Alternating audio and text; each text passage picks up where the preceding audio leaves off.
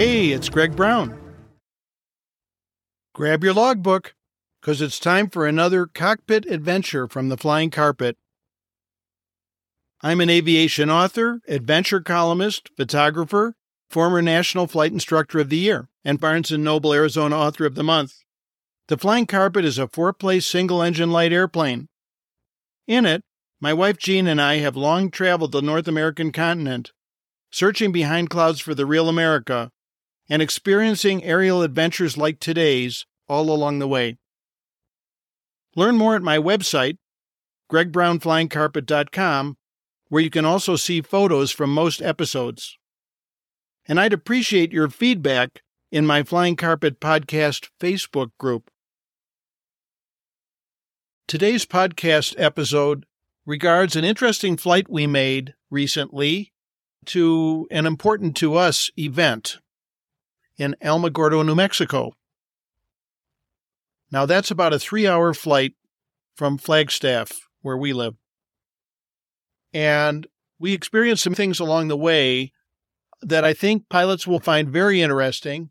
Those of you who are non pilots, I'll do my best to explain what's going on here as we talk about this, because it was a rather unusual situation.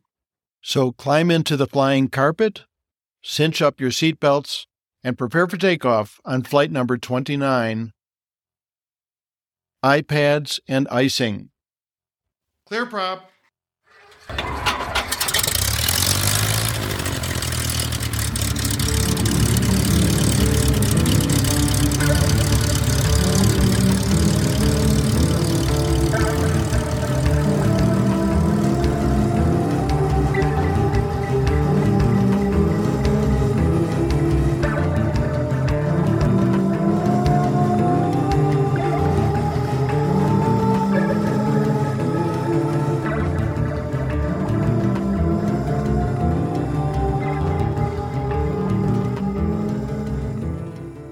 Been looking forward to attending this particular event for quite a long time. We often fly from Flagstaff to Alamogordo for various occasions. There are several different factors when flying to Alamogordo that make this very interesting. So we're flying from northern Arizona to southern New Mexico down near El Paso. You'll get the most out of this story if you're a pilot, maybe pull out ForeFlight and take a look, or Garmin Pilot, whatever you use, or a chart.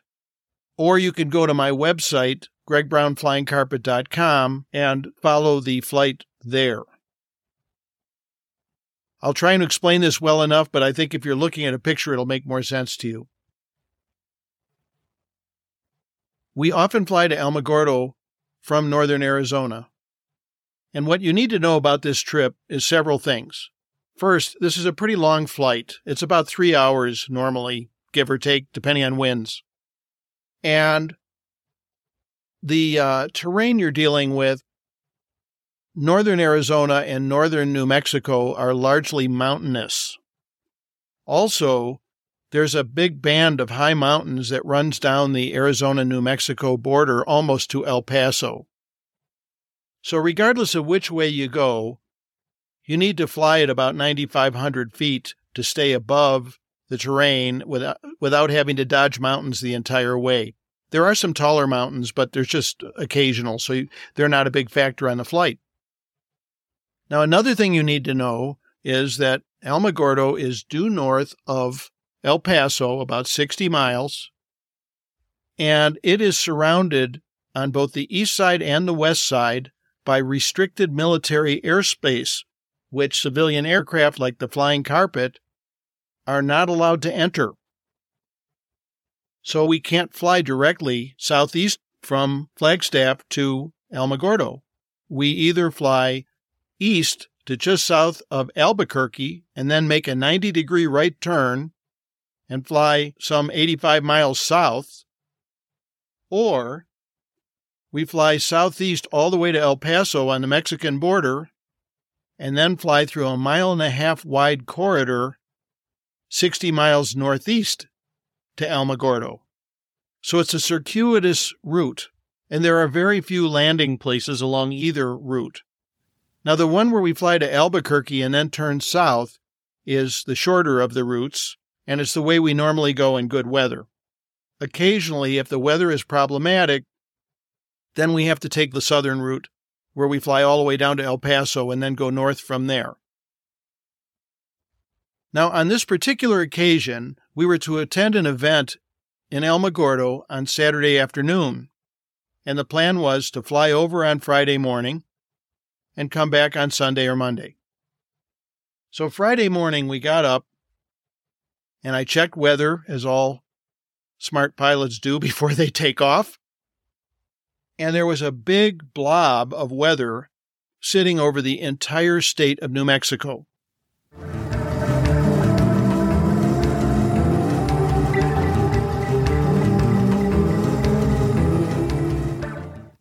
Arizona was largely clear, but New Mexico was covered with this weather.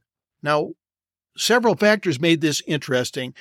There were some thunderstorms, there were some rain showers, but they were pretty much isolated, and the forecasts indicated they would dissipate during the day, so they weren't too alarming.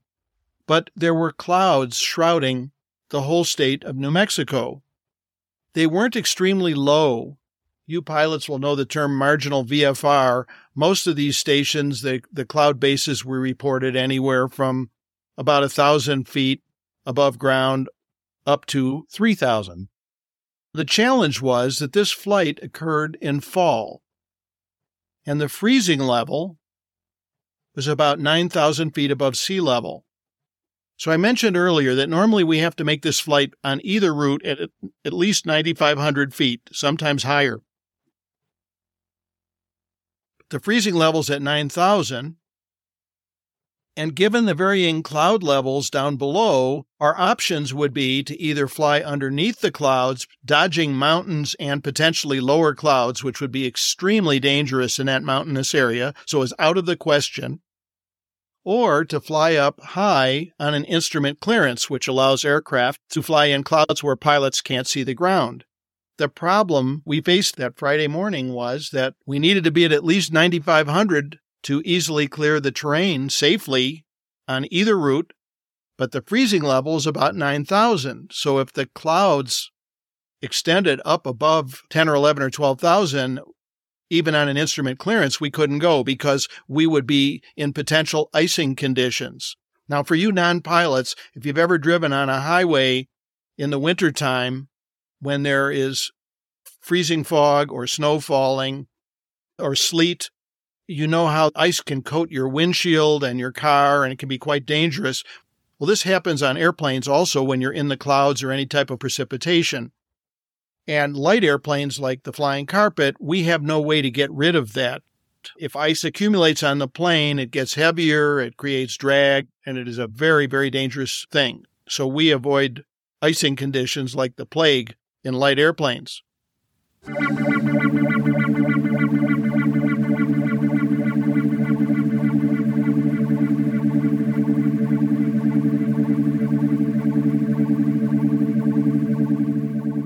So here's our problem. I decided immediately we were not going to take our northern route across to Albuquerque and then turn right and fly south to Alamogordo because the terrain was high that entire way and there's almost no airports we could land at. And what's more, the weather was reported worse there.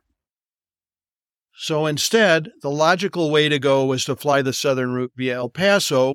We'd be in clear skies to about Silver City, New Mexico. And then from then on, there would be clouds throughout the area. And the question that we faced was how high were the tops of those clouds, right? Because I already mentioned we didn't want to fly underneath them. That would be really risky business. So if we're on top of the clouds, we wouldn't get any icing. We'd be in clear skies. But how do you know where the tops of the clouds are?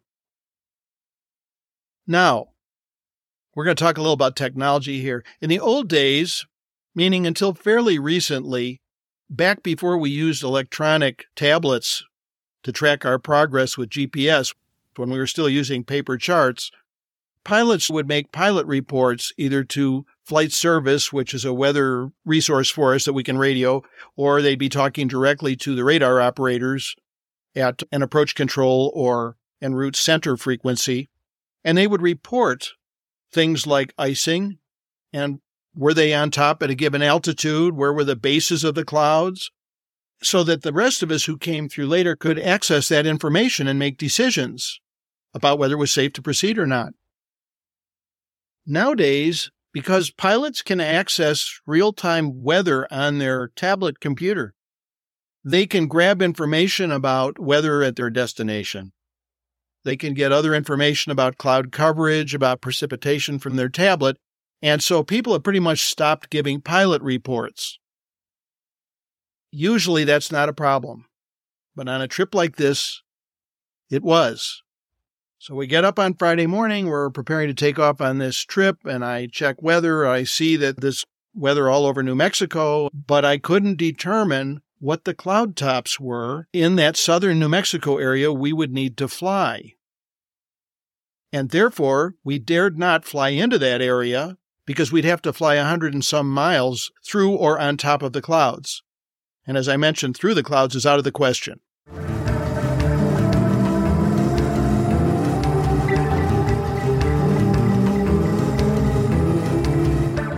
Now, there's another couple factors here.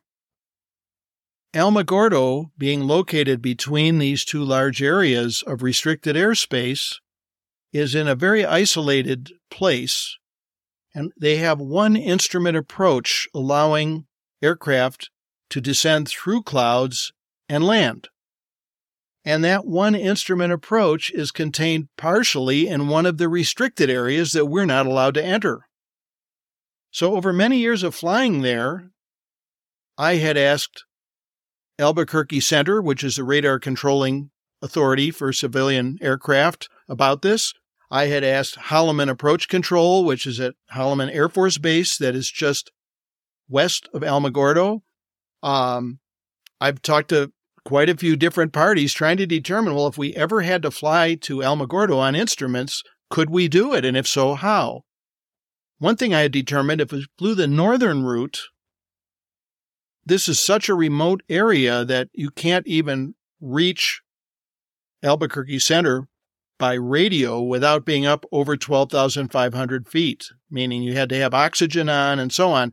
And I could not get a clear answer from anyone as to whether we could get an approach into Alamogordo if we needed one. So in the case of coming from the south, I didn't know if that would be any different, but I was concerned about it. So I called our host in Alamogordo, told him what was going on, and, and he said, Well, if you get down this way and, and you need to shoot an instrument approach to get down through the clouds, and you can't get into Alamogordo, then you could land at Las Cruces, which would not require dealing with the restricted airspace. And he said, I'll drive an hour and a half and come and pick you up there. So that was a good offer. But we were still faced with flying 80, 90 miles over or through clouds. Now, as I mentioned, these days we use tablet computers to carry all our charts, and it's got our GPS location and weather on it. It's a moving map display, so they're really helpful. And in recent times, we are able to see traffic, other airplanes on this moving map, there has long been a setup where we could get it in the air, which is very helpful for avoiding other traffic and knowing how busy the area is. But we were not able to get this on the ground before. But now it comes right through the internet through Wi Fi to my iPad. So from my kitchen table, I was watching these various airplanes down in southern New Mexico, and you can click on them and see what they are. And I found out that almost all of them were airline jets flying at very high altitudes. So that suggested to me that we would not be able to go into that area. There was no indication of where the tops might be. So this went on for much of the morning, Friday morning, where I was trying to determine whether to go or not we had already decided we were not going to try and fly partway and then rent a car and drive if we needed to because the airports that were outside that cloudy area were all small airports that probably would not have a rental vehicle. So that was out of the question. So the options were figure out if we can safely continue or stay home and consider if we could maybe go Saturday morning before the event. So I'm watching this other traffic and I thought, well, since nobody's down low, I'm going to telephone Albuquerque Center and see if they have any information about tops of the clouds or icing.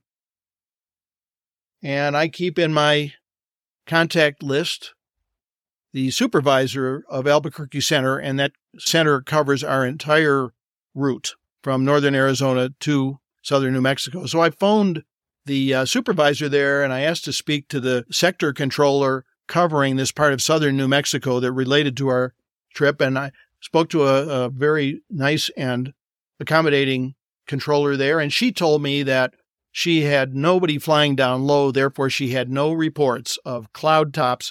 She did say they had had no icing reports, but of course, there's nobody down low. That doesn't tell you a great deal. So I hung up the phone, and every few minutes I would go back and take another look at air traffic on my iPad. And then I spotted a Bonanza, another light airplane, one of the targets on this screen, watching from my kitchen table, apparently flying into Silver City. And you can tap on these targets and find out what the N number, the registration number is of the aircraft. So I did that. And once it appeared that the Bonanza had landed at Silver City, I thought, well, I'm going to phone the operation at Silver City and see if I can talk to that pilot and find out what the weather was like. So I made that call, but unfortunately, nobody answered the phone at Silver City, so I couldn't talk to anybody. So some more time passes, and then I notice a Cirrus, another light aircraft, near Las Cruces at 12,500 feet.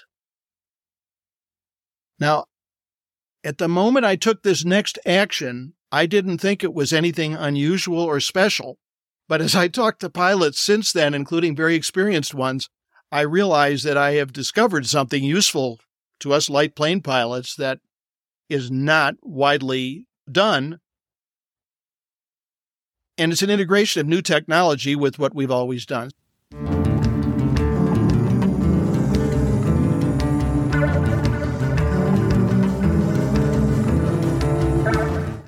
So here's what happened. I see this Cirrus at 12,500 near Las Cruces, which is my initial planned destination if I can't get into Alamogordo. And I click on it. I see the N number, the registration number. I phoned Albuquerque Center back and asked to speak to the controller again of that sector. Spoke to the same nice woman there.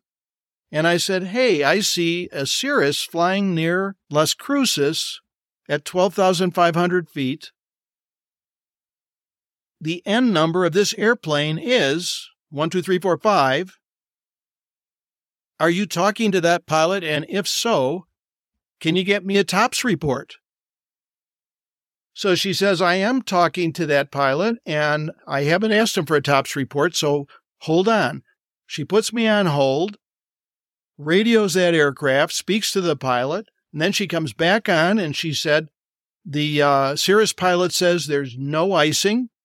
The tops of the clouds are at 8,500 feet, clear above, and the tops are very uniform meaning they stretch for miles and miles and miles consistently at 8,500 feet. So I thanked her, and based on that information, we packed up the car and headed for the airport because now I knew that if I flew that southern route, got down to Silver City area, I could continue and on top of the clouds at nine or 10 or 11,000 feet, not worry about icing, and I could shoot an instrument approach into Las Cruces, or if I could figure out a way to do it, continue to Alamogordo.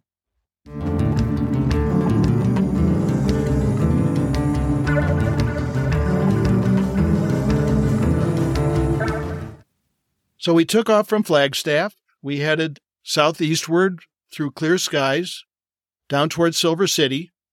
I was a little concerned when we got near Silver City because the base of the clouds was more like 10,000 feet there with tops well above that. So that was concerning to me. But once we got immediately past Silver City, that deck above us went away. and one formed below us with the tops, as reported, right at 8,500 feet. So we're on our way, right? Now, I knew we could get into Las Cruces at this point because they have good instrument approaches there, no icing reported, and their weather was uh, really quite good, uh, about a thousand overcast, thousand feet above the ground for the clouds. Um, and now the question was, could we somehow get to Alamogordo? Now, as I mentioned earlier, their instrument approach at Alamogordo requires going into restricted airspace where we're not allowed to go. And also, the only way to get to Alamogordo from the south is through a very narrow, mile and a half wide, visual only corridor that follows Highway 54. So we have taken this before in good weather where we could stay right over the road.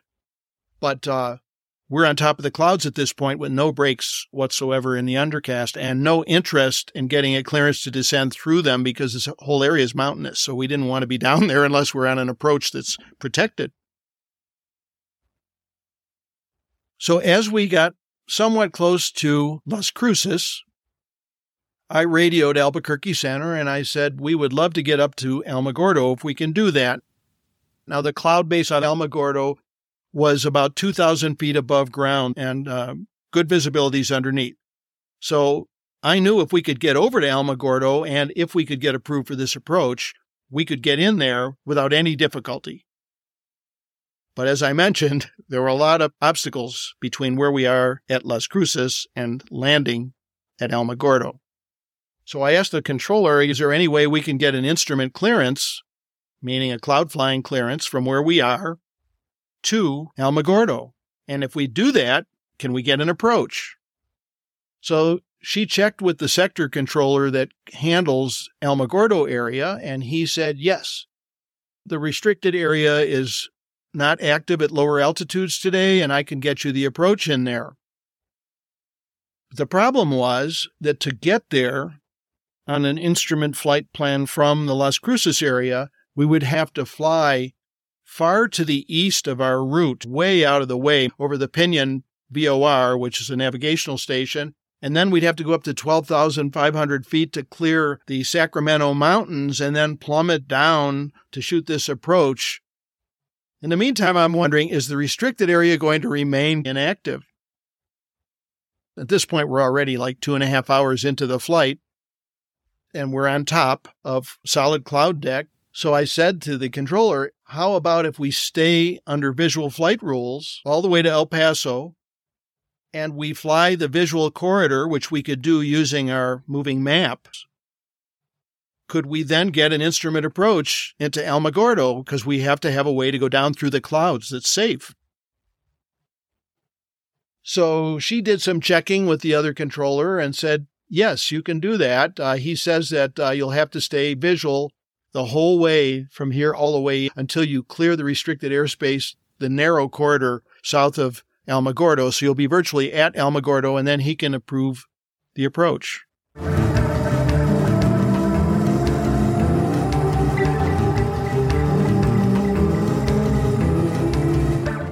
So that's exactly what we did. We flew above the clouds at 9,500 feet over toward El Paso. We talked to El Paso approach.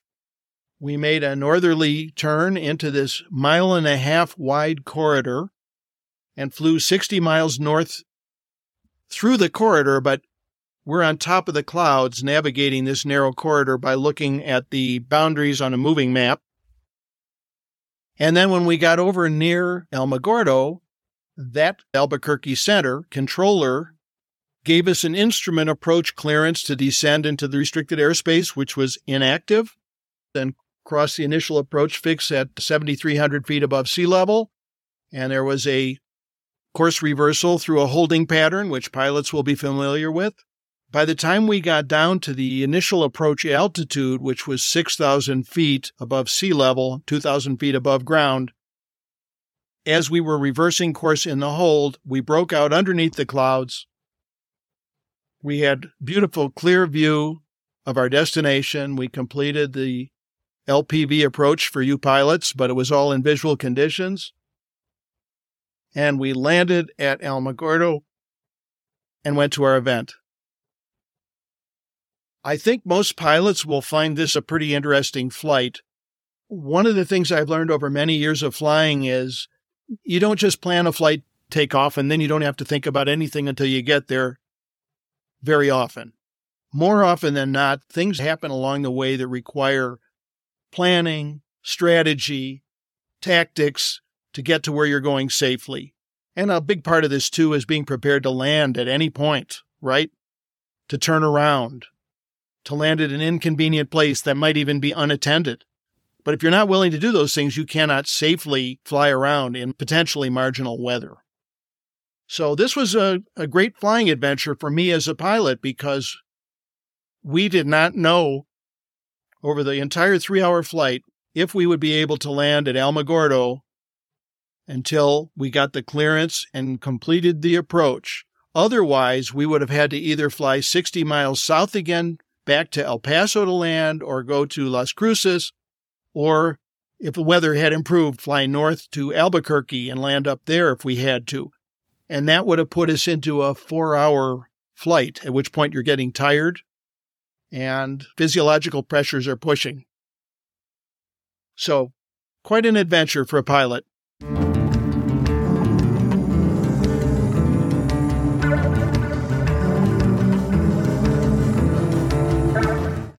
Thanks for riding along on today's Flying Carpet adventure. Please help me continue this podcast by sharing your favorite Flying Carpet episodes on social media, posting reviews on your favorite podcast directories, and donating via my Greg Brown Flying Carpet website. Thanks in advance for your support. You can find photos from most episodes at my website, gregbrownflyingcarpet.com. If you enjoyed today's episode, please check out my book of aviation adventure stories, Flying Carpet, The Soul of an Airplane, for which I was named Barnes & Noble Arizona Author of the Month. Learn about that and my other aviation books at gregbrownflyingcarpet.com. Also at gregbrownflyingcarpet.com, you'll find my views from the flying carpet aerial photography, available in fine art metal prints and pilot achievement plaques. Oh, and I'd appreciate hearing your feedback in my Flying Carpet Podcast Facebook group. Follow my social media sites, most of which can be found by searching Greg Brown Flying Carpet. And consider joining my Student Pilot Pep Talk group on Facebook. Thanks again for joining me on today's Flying Carpet Cockpit Adventure. Music by Hannes Brown. See you next time.